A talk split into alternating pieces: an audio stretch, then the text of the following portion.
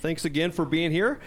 Glad you're with us this morning. You're joining us for kind of the launch of a new series we're going to do throughout the early part of the summer here called Full in a World That's Empty. It's a series on the book of Colossians. It's going to be awesome. So glad you're here for that. Uh, but I was thinking this week about uh, fullness and emptiness, and I just was remembering back uh, to my childhood and just some of the earliest times I can remember uh, pretty early on in my life. It's been kind of a, a, theme that I can remember feeling empty. I can remember uh, different eras uh, where I just uh, I don't know, stuff wasn't going on, stuff, stuff that was going on at home wasn't real great for me, stuff that was happening in my life, at school, at whatever. There's some trauma and that kind of stuff. And I just, I just recognized pretty early on, I'm like, there must be more to life than what I'm currently experiencing. There's something that's missing in me. And I can remember specifically going and trying to fill that with different things. And especially as a kid, uh, I'm going to date myself here, but a kid that was growing up in the 80s, one of the first things that you thought of was technology. So I can remember computers.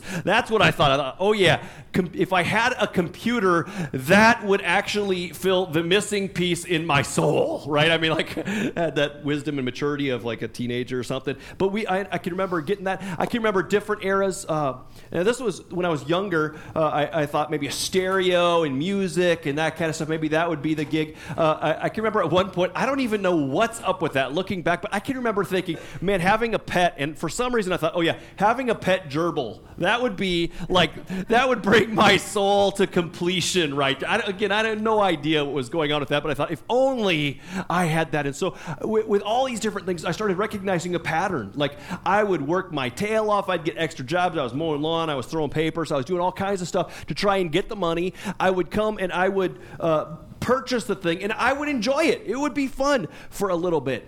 And sooner or later, usually didn't take more than a week or two, there was kind of a thud at the bottom of it. You, you know what I'm talking about? Like, like, you kind of experience it. It's really funny. You pour yourself into it. You do it. You do it. You do it. And you're like, okay, this is great. And then kind of the, it kind of wears off a little bit. Remember uh, John Ortberg talking about it a little differently, and he said, you know, it's sort of like a happy meal. He's like, the problem with the happy meal is that the happy wears off, and you got to get another fix. And it's sort of like that, right? It's sort of like yeah, we kind of we kind of find these things and we try them, and it's good for a little while, but somehow it doesn't bring the lasting meaning and the lasting peace and the lasting fullness that we crave. And so I can remember you, you hit high school and you think, well, I'm going to, I had that all wrong, right? So, so you start looking to girls and you start looking to relationships and you start looking to success and you start looking about what track you're on. You start looking at performance and all, all these kinds of things, sports or whatever. And you start pursuing those. And you know what? Sometimes, sometimes we win at those, sometimes we lose at those. But either way, you get to the end of it and you're like, yeah, that was good. But there's still something missing in me. I can remember at one stage during my high school years feeling so empty, so thirsty, and even so angry that I couldn't find what I was looking for that I thought, man, if this is all there is to life, I'm not sure I want to live it.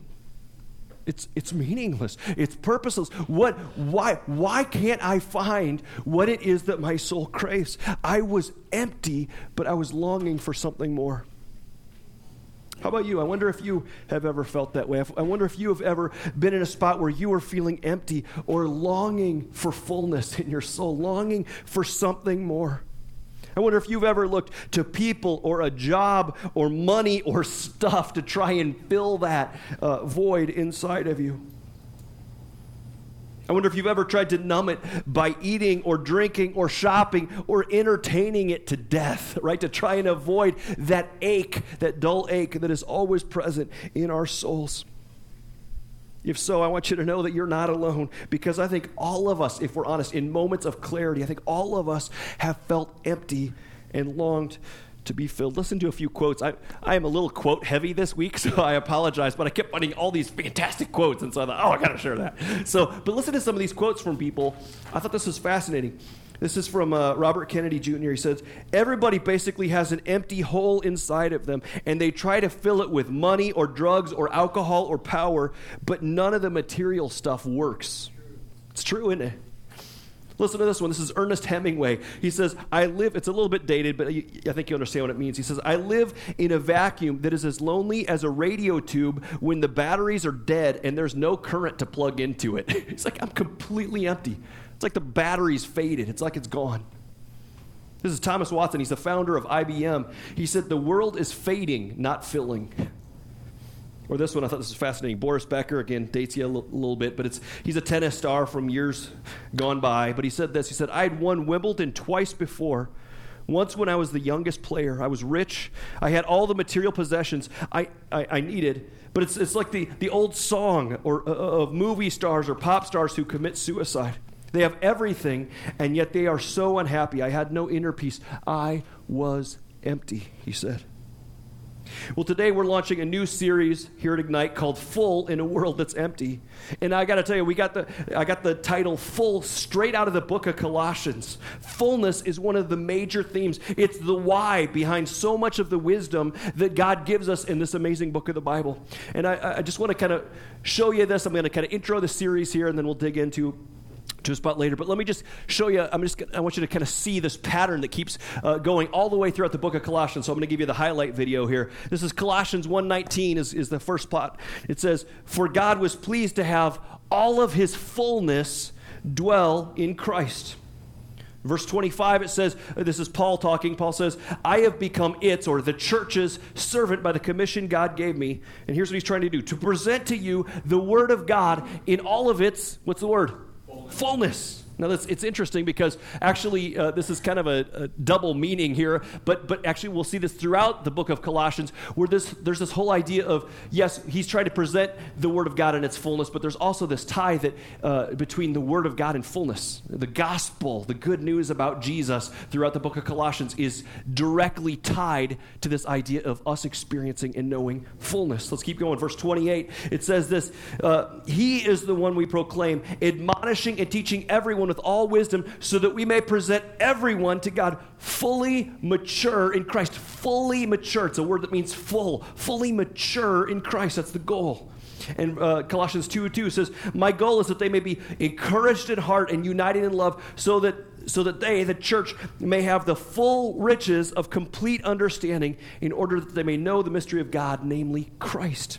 Can you kind of see this fullness? And this is like the, the, the quintessential verse of, uh, of Colossians and kind of summarizes it all. This is classic. It says, For in Christ all the fullness of the deity uh, dwells, lives in bodily form. What, the deity means what? What's deity? God, right? So he's saying, For in Christ all the fullness of God lives in bodily form. And in Christ, you too, those of you that are followers of Jesus, that have put your faith and trust in Him, you too have been brought to what's that word? Fullness. Fullness. It's sort of the major theme in, in Colossians. Fullness goes all the way through to the end. In fact, Colossians 4, uh, this is the last chapter. One of the last verses uh, is, is kind of given updates. And even in those, uh, God just kind of keeps hammering this whole idea of fullness. Epaphras, who is, uh, who is one of you and a servant of Christ Jesus, actually the one that pr- most likely started the church in Colossae, says, uh, Epaphras one that is one of you, a servant of Christ, sends greetings. He is always wrestling in prayer for you. And how is he wrestling in prayer? That you may stand firm in all the will of God, mature and fully assured. Again, it's that picture of, of fullness from beginning to end. It keeps showing up again and again and again throughout the book of Colossians. There's this whole idea that works itself through the book, this theme that in Christ, is fullness. And that as you and I come into relationship with Jesus, as we learn to walk with Him, that we too can walk in the fullness of Jesus. And then the entire book of Colossians basically unpacks this idea of how you and I can live full even in a world that's empty. Part of what I'm going to do and what we're going to do throughout this series is we're going to actually read through the entire book of Colossians in our time together. Not the whole thing today. I'm going to take the first 14 verses, but I think sometimes there's power in just reading through it. Uh, again, there's context that you're going to learn as we go. There's uh, every book of the Bible is written by somebody and to somebody, especially the letters. So that'll help us in our understanding. But we're going to take a chunk a week and we're just going to kind of read through it, and then I'm going to zero in a little later on on just three verses. But I want to read the first 14 for you to kind of set the context and set the tone for the day. So it starts, starts out here Colossians 1, uh, starting with verse 1. This is classic uh, way that Paul starts his letters. He starts all of his letters like this. It says this Paul, it's the who, right? Who, who's writing? Paul, an apostle of Christ Jesus by the will of God, and Timothy, our brother, to God's holy people in Colossae, the faithful brothers and sisters in Christ, grace and peace to you from God our Father. We always thank God the Father of our Lord Jesus Christ when we pray for you, because we have heard of your faith in Christ Jesus and the love that you have for all of God's people. The faith and love that spring from the hope stored up for you in heaven, and about which you have already heard in the true message of the gospel that, that has come to you. In the same way, the gospel is bearing fruit and growing throughout the whole world, just as it has been doing among you since the day that you heard it and truly understood God's grace. You learned it from Epaphras, our dear fellow servant, who was a faithful minister in Christ on our behalf, and who has also told us of your love in the Spirit. For this reason, since the day we heard about you, we have not stopped praying for you. We continually ask God to fill you with the knowledge of His will through all wisdom and understanding that the Spirit gives so that you may live a life worthy of the Lord and please Him in every way, bearing fruit in every good work, growing in the knowledge of God, being strengthened with all power according to His glorious might, so that you can have great endurance and patience, and giving joyful thanks to the Father, who has qualified you to share in the inheritance of His holy people in the kingdom of light. For he has rescued us from the dominion of darkness and brought us into the kingdom of the Son he loves, in whom we have redemption, the forgiveness of sins. So it's the first 14 verses. Let me give you just a little bit of background here. Some of it you already know. This is written by who? Colossians is written by who? Paul, Paul right? It's the first word in the thing. Paul and Timothy are writing this letter.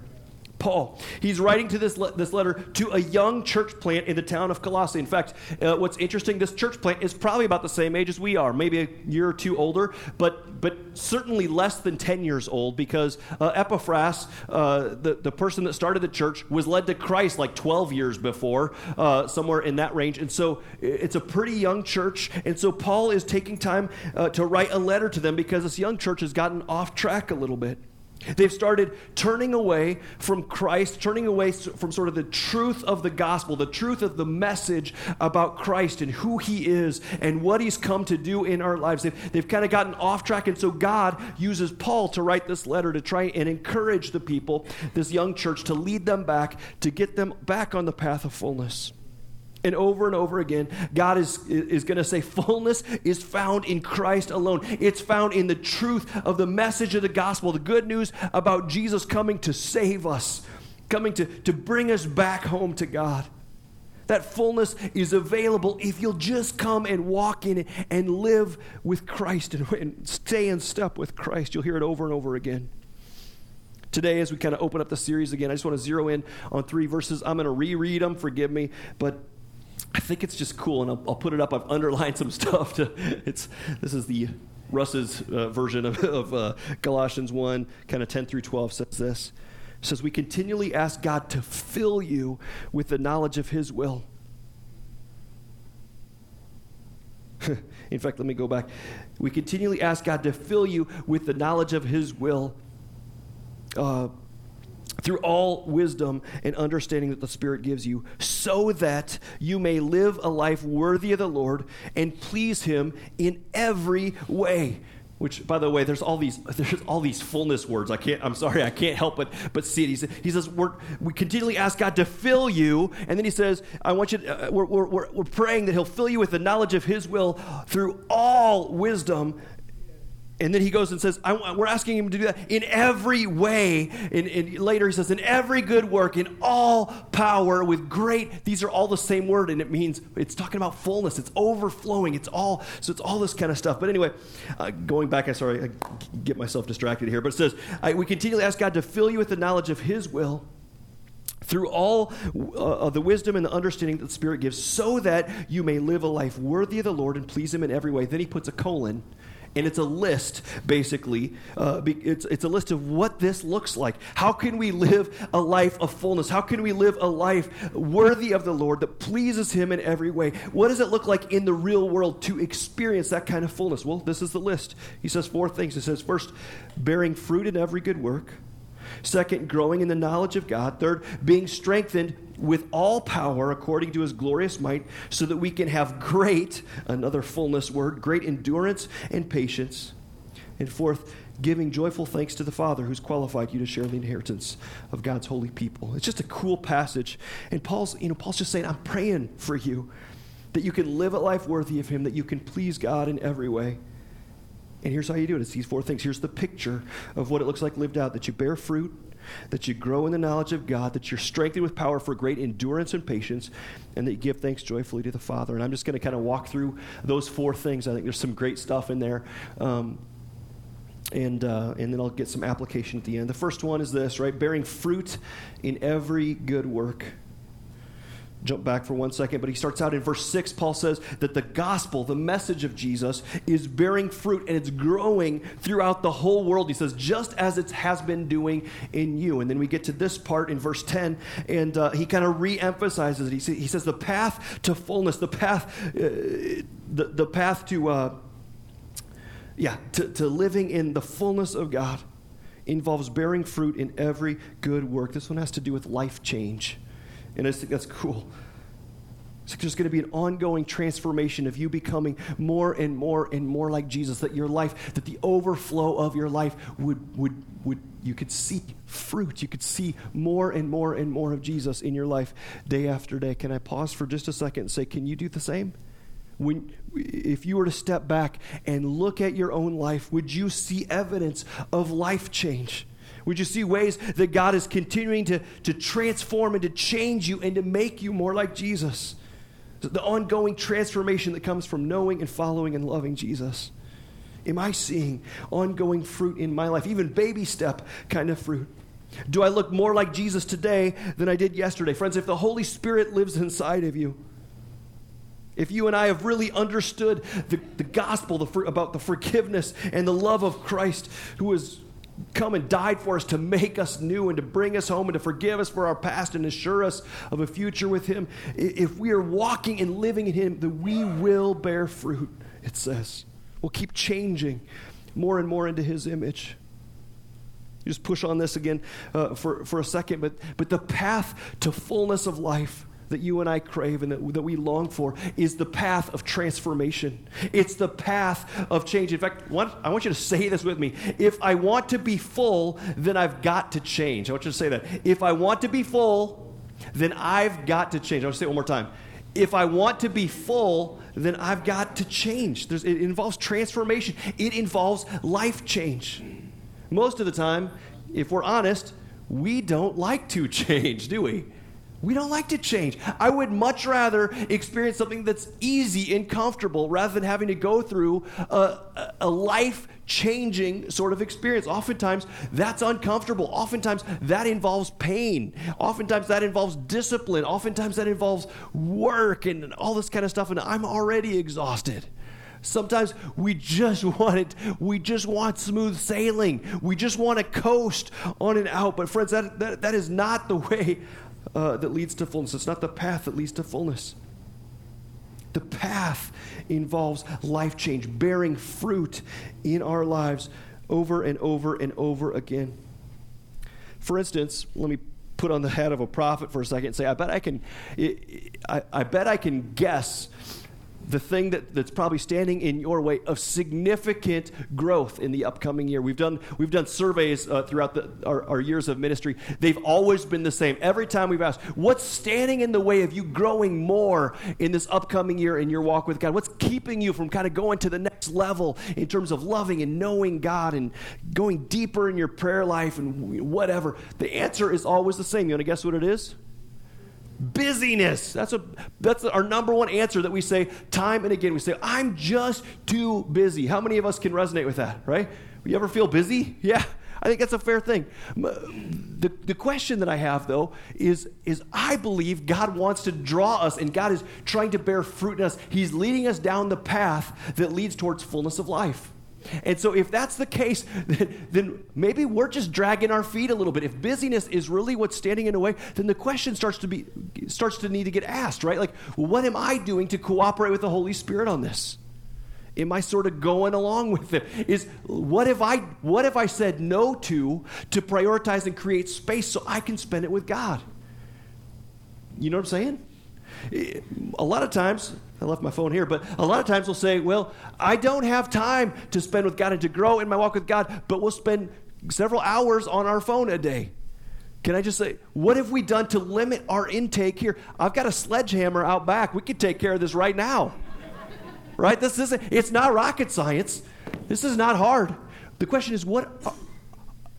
I don't know. It seems like far too often we are we are quick with excuses and slow with fruit, slow with life change, slow to cooperate with Him and say, you know what, let's take that next step. Let's surrender. One author I was reading this week said, so often we are we have our hands so tightly wrapped around these areas of our lives our own entertainment, how we spend our time and our money, what we do for a living, how much money we have, whatever. We're, we, have, we have such a tight grip on that that God can't pour fullness into us. And the book of Colossians talks about it. It says, You want to know, you know what the picture of fullness is? It's a picture of letting go of everything, right? Opening up our hands before the Lord and say, God, I am yours. And when we empty ourselves, when we finally let go of that stuff, He can fill us up. Right? That's the picture. That's the picture. But it always involves life change. I think this is William Law. It's another quote I told you, quote heavy today. But I think this is a great quote. He says, If you stop and ask yourself why you're not so, as, so devoted as the early Christians, your own heart will tell you that it's neither through ignorance nor inability, but purely because you never thoroughly intended it. Can I just say, ouch? I know all of us, right? Ouch. But so often, I think, again, we keep our hands full, grasping for those things that even if we're honest, we even know can't fill us, right? The next pet gerbil, right? No, maybe this one's going to do it, right? You can't have that, God. He says, no, no, no. Lay that stuff down. The answer is not to drink away that. It's not to go after the next thing. It's not to shop yourself into oblivion. That's not the answer. The answer comes in surrendering and laying it down, saying, God, have your way in me. Right? Praying, God, may your kingdom come. May your will be done in me today. How can I cooperate with you, Holy Spirit? The path of surrender bears fruit in our lives. Uh, this is another one. Charles Spurgeon, kind of the preacher from long ago, but he says this. He said, You'll never know the fullness of Christ until you know the emptiness of everything but Christ. Isn't that a great quote? Absolutely. We've got to learn that fullness is only found in Christ. Hmm. I wonder if there's an area in your life today where God is trying to bear fruit and bring about transformation. Maybe He's been trying to do it for a while. Maybe He's just, He keeps asking, we're clinging to stuff, and He just, just keeps saying, Will you trust me? Will you, will you surrender that to me? Will you open yourself? Would you put down that sin? Would you quit busying yourself so get all frantic and you can't feel the emptiness inside you? Would you quit going after the next thing? Would you quit trying to numb it? Would you quit trying to whatever? Would you slow down? Would you be still before me? Would you open your hands and surrender? And come to me and let me fill you. Let me teach you about the life that you're born for. Colossians reminds us again and again there's fullness of Christ that's available to you if you and I would just step into it and live in it. The path to fullness the path to, I, I, love the word even fruitfulness, right? Fruitfulness is the path of life change. And that's what he's talking about here in the first one. Bearing fruit in every good work. Every, in every good work. What do you, what do you think he's talking about there? Bearing, bearing fruit in every good work. What, what, what kind of what work? Everything. You think that uh, is that work? You think that applies to that? You think that involves your interaction with people at the grocery store, the gas station, in your home, your neighbor, right? In everything. He's, it's, again, it's a fullness sort of word. In everything, in full, the full of all that you are, all that you do, may it all bear fruit for God. May every moment of every day be an opportunity for God's will to get expressed, for, his, for Him to teach you and grow you and change you and, and make you more like Him. May God use every moment of every day to teach you of His great love for you and for everybody else, to, to teach you to walk in His grace, to teach you about His power of His Spirit, right? I mean, just every moment of every day, bearing fruit in every good work. Let's keep going. Uh, and I spent way more time on that one. I'll, I'll, I'll, lighten up on a couple of the others. But second one says, growing in the knowledge of God. Growing in the knowledge of God. This is great. I mean, we so often we think about uh, changing our lives. When we start thinking about that, we start thinking about fullness. We start thinking about our own efforts, our own willpower, our own strength to bring about will, to do more, to do all this kind of stuff. And certainly there's, there's an element where we need to cooperate with God. But in Colossians, that's not really the path towards fullness or fruitfulness. Our efforts fail. Now, again, we need to cooperate and open up our hands and hearts to Christ. But the path towards fullness is one that depends on and focuses on God's power and God's strength and not our own. This is, uh, I'm taking a little tangent, but I'll be right back and you'll see why in a sec. But Psalm 115.8 is, is a, a verse I've had written in the back of my Bible for probably 20 plus years, quite a while. Um, and, uh, with a note next to it that just says, We become like what we worship and what we trust. And this, this I can remember this verse just impacting me uh, so many years ago. It says, People who make idols will be like them, and so will those who trust in them. We become like what we worship. And I think that's true. I've, again, I've, I wrote it down because I was like, it kind of messed with me a little bit, but I, I think it's true. We become like what we worship. We become like what we trust when we tend to focus on and put our trust in the almighty buck and in money and what possessions and what it can buy, we tend to become more greedy. When we tend to put our trust in our own strength, where does our focus end up? More and more on me and myself. I'm become way more self-absorbed.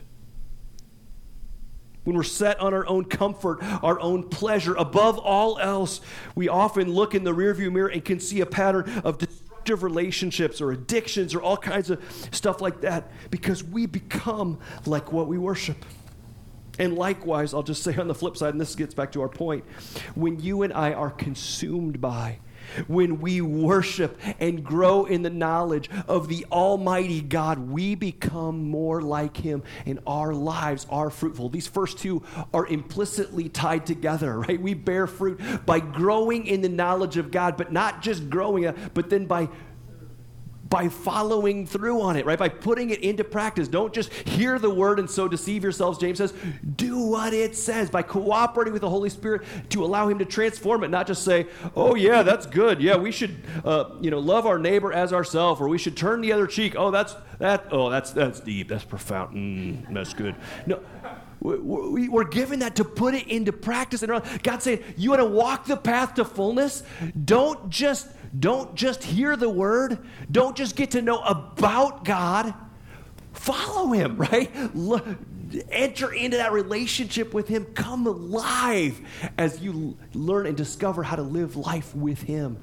As you let him teach you the life that you're born for. It's where the good stuff is at. The path to fullness starts with growing with God. Certainly, it's why stuff, it's why we always encourage stuff like this. Again, not rocket science, we know this. It's why stuff like time in His Word is so important. Because part of the path of learn, walking towards fullness is growing in the knowledge of God. Well, how do we do that?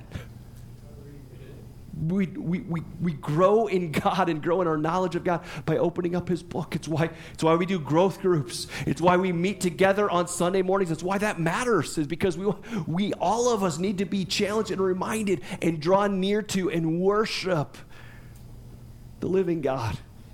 Sometimes we feel like coming, sometimes we don't, but we come nonetheless, right, to worship because we need Him. We need to grow in the knowledge of God. We need to bear fruit in our lives because that's the path to the good stuff. It's the path to the good stuff. Let's go on to the next one. Um, Third one is that we're strengthened with God's power for patience and endurance. The words uh, are slightly different, but they carry the same basic meaning. I, sh- I shortcutted it on the slide because it went to it went too long otherwise. But but it, it, this whole idea of endurance, and this one is interesting to me as we talk about discovering and walking in fruitfulness and the fullness that God has for us.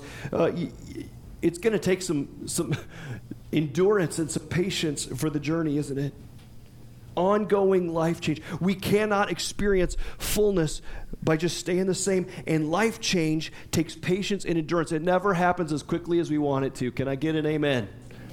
How many of us say, oh man, I got patience to spare? You have no idea. Like, I don't know about patience is not like it's one of those fruits of the spirit that you're kind of like, I wish didn't exist. Right? Like, like can we kind of erase that one out of the like, uh, like what is up with that? Patience. And God says, man, this is you're gonna need it because this is a long-term journey. And we talked about this a couple weeks ago, right? Where where uh, when we come and put our faith and trust in Christ, our standing before God is changed in an instant, right? We are suddenly, in a oh man, I, I, could jump back into the text, but I won't. But sorry, uh, but but we are changed. Our standing before God is changed. We are all of a sudden His sons and daughters, right? We are forgiven. We are assured of a spot in heaven when we put our faith and trust in Christ. There's all these things that become true of us in that moment, and we talked about that. And yet, there's this tension that exists in the scriptures because it will take us a lifetime for what is true before God to actually get expressed and lived out and developed in our own life. It's a discipleship process where we are continually being transformed, where we're continually learning to follow Jesus, to know and follow and love Jesus, and let His truth and His will and His gospel transform us from the inside out, right? That's going to take a lifetime, and that takes patience and endurance. It's not a sprint, that's a marathon, right? That is a marathon. Patience and endurance.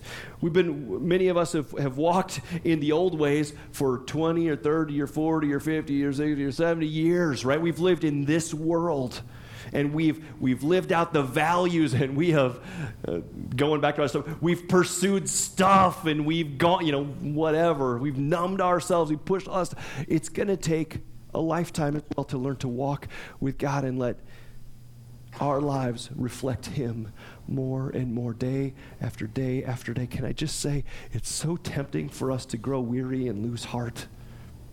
It is.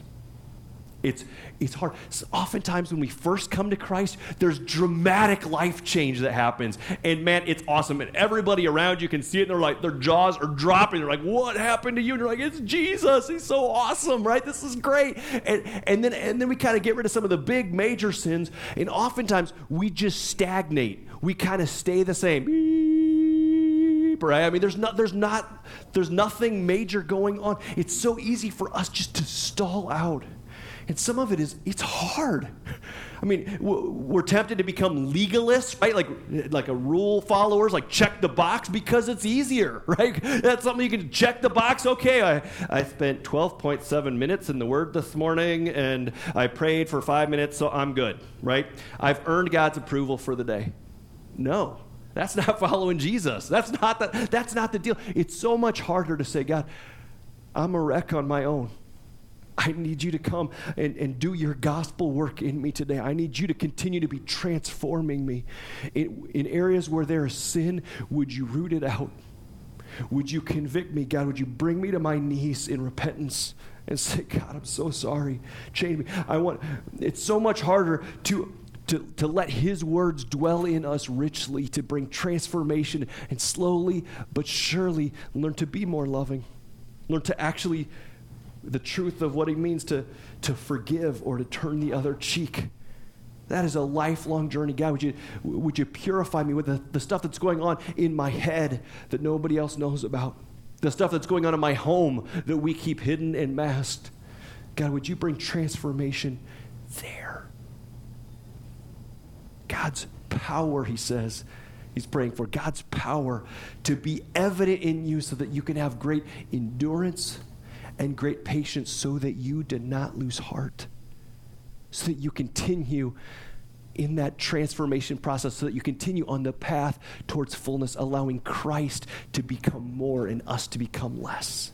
Allowing His will to be lived out in our lives, allowing His love to get poured out through us, in us, and then through us, right? To allow His mission to be lived out through us. You see what I'm saying? It takes patience and endurance. Well, I better keep going. The, uh, the fourth one is this uh, giving joyful thanks to God. This one has been, God has been kicking my butt on this for the last couple months as I've been studying. We've literally been studying this for like two months, and I have to say, I'm so excited about the series, but great stuff. But this is one that I'm like, oh, over and over. I just was thinking about um, this, this huge theme throughout Colossians of thankfulness, of developing a heart that just is quick to just give praise and give thanks to God. And I just was thinking, man, we live in a world, and I'll, I'll talk generally and then I'll talk specifically, but we live in a world that's so negative most of the time, don't we? And it's easy, I speak for myself anyway, it's so easy for me to get, to have my eyes lowered off of Christ onto the circumstances, onto the, well, it wasn't fair what they did to me, or it wasn't whatever. This didn't go the way I want. If I ask you how your week week was, if you ask me, the first thing I tend to think about is the stuff that went wrong the stuff that I didn't like, the stuff that I was grumpy about. And so much, I, I think so, mu- so much of the time, we, it takes us on this downward spiral.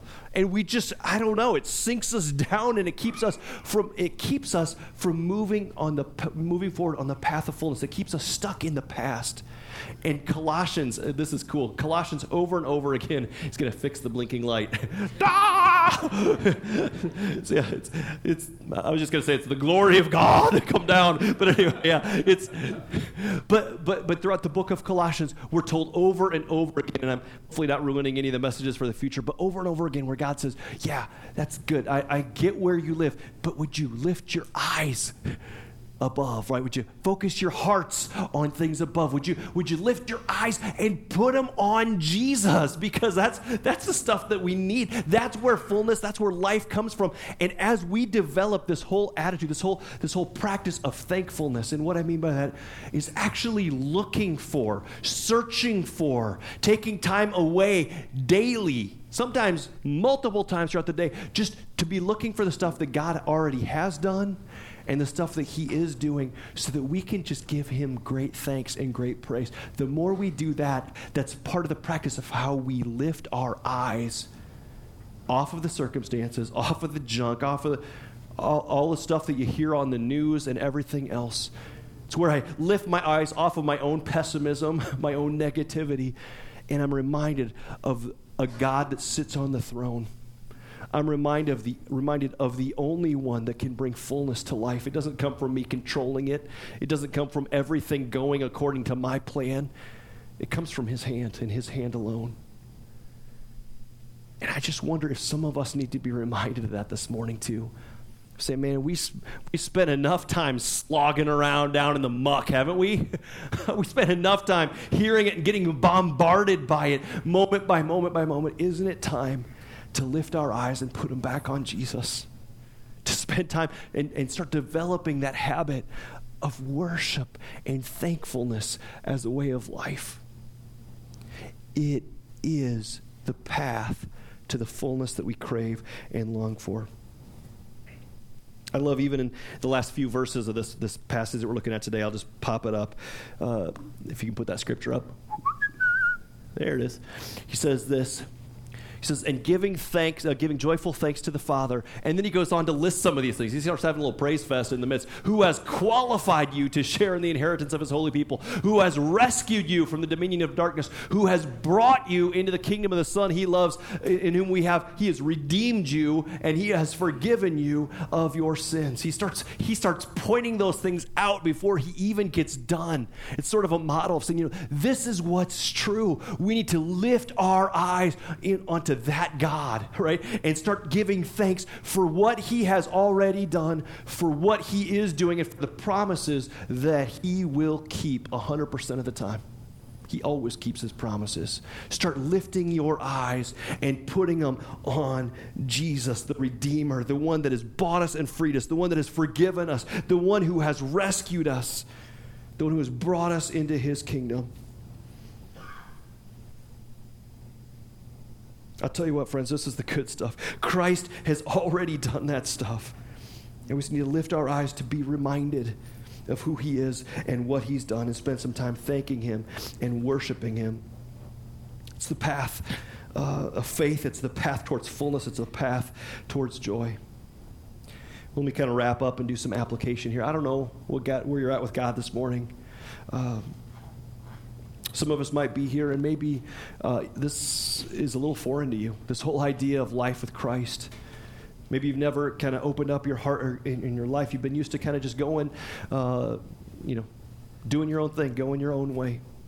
You're used to dealing with that emptiness inside of you by trying to shove other things down in there, by trying to avoid it or keep yourself busy or whatever. And maybe this morning, maybe this morning the Lord is speaking to you and He's calling to you and saying, Man, it is time. You've, you've gone around that hamster wheel enough times to know that life is not found there. Maybe it's time for you today to stop, to put that stuff down, to open up your hands and just cry out, Jesus, I need you.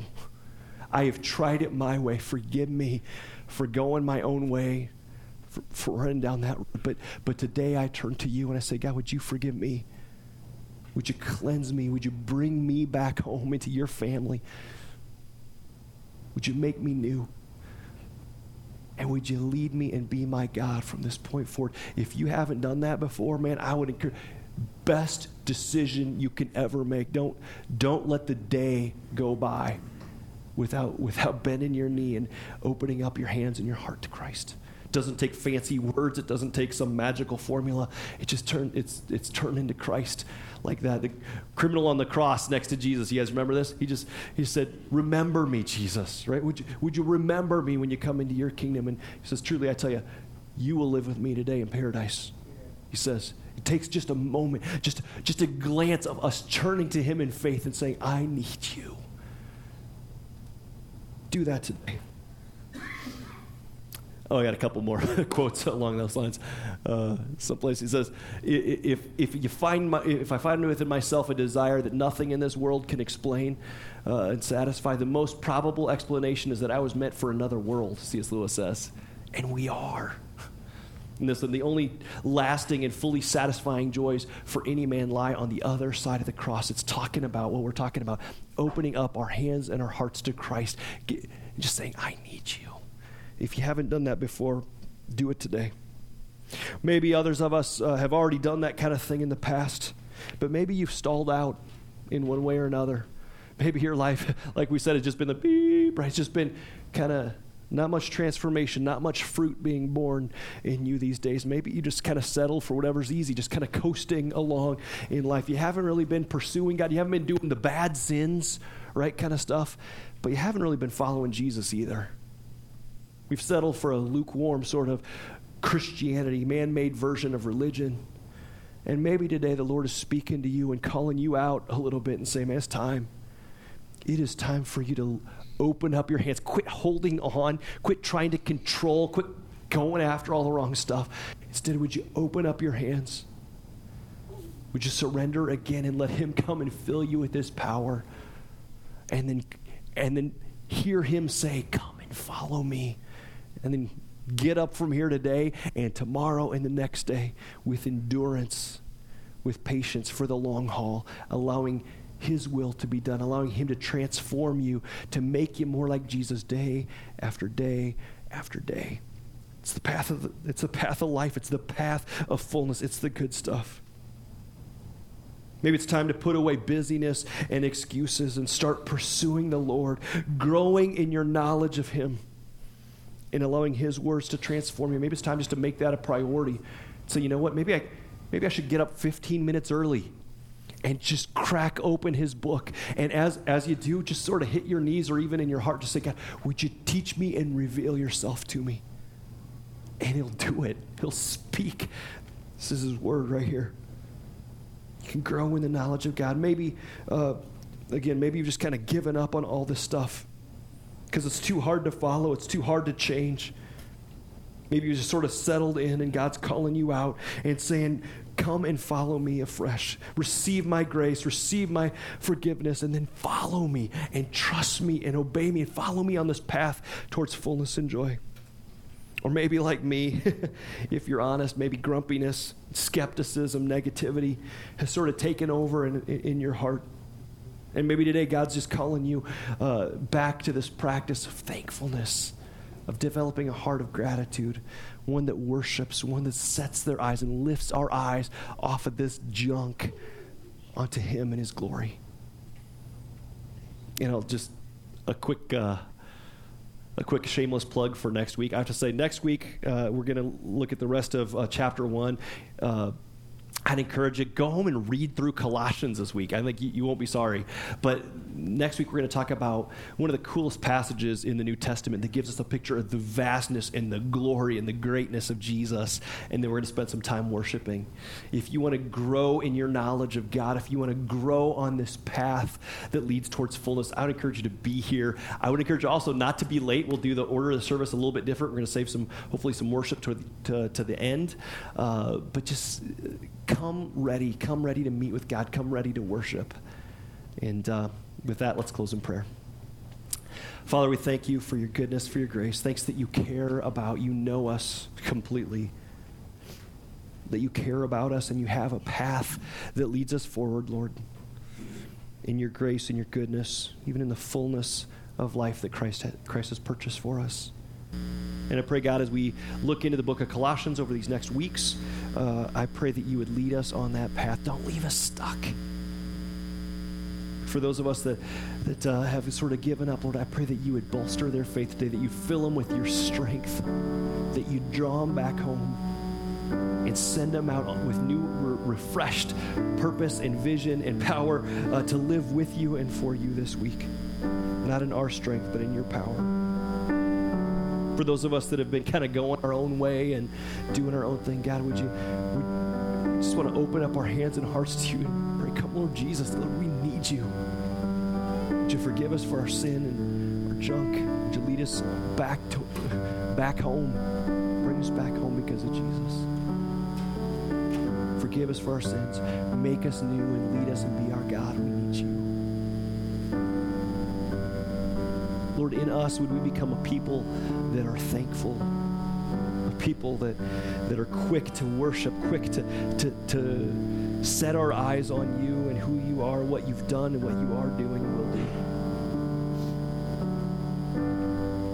Just come and have your way, God. Would you bear fruit in us in every good work? Would you help us to grow in knowledge of you?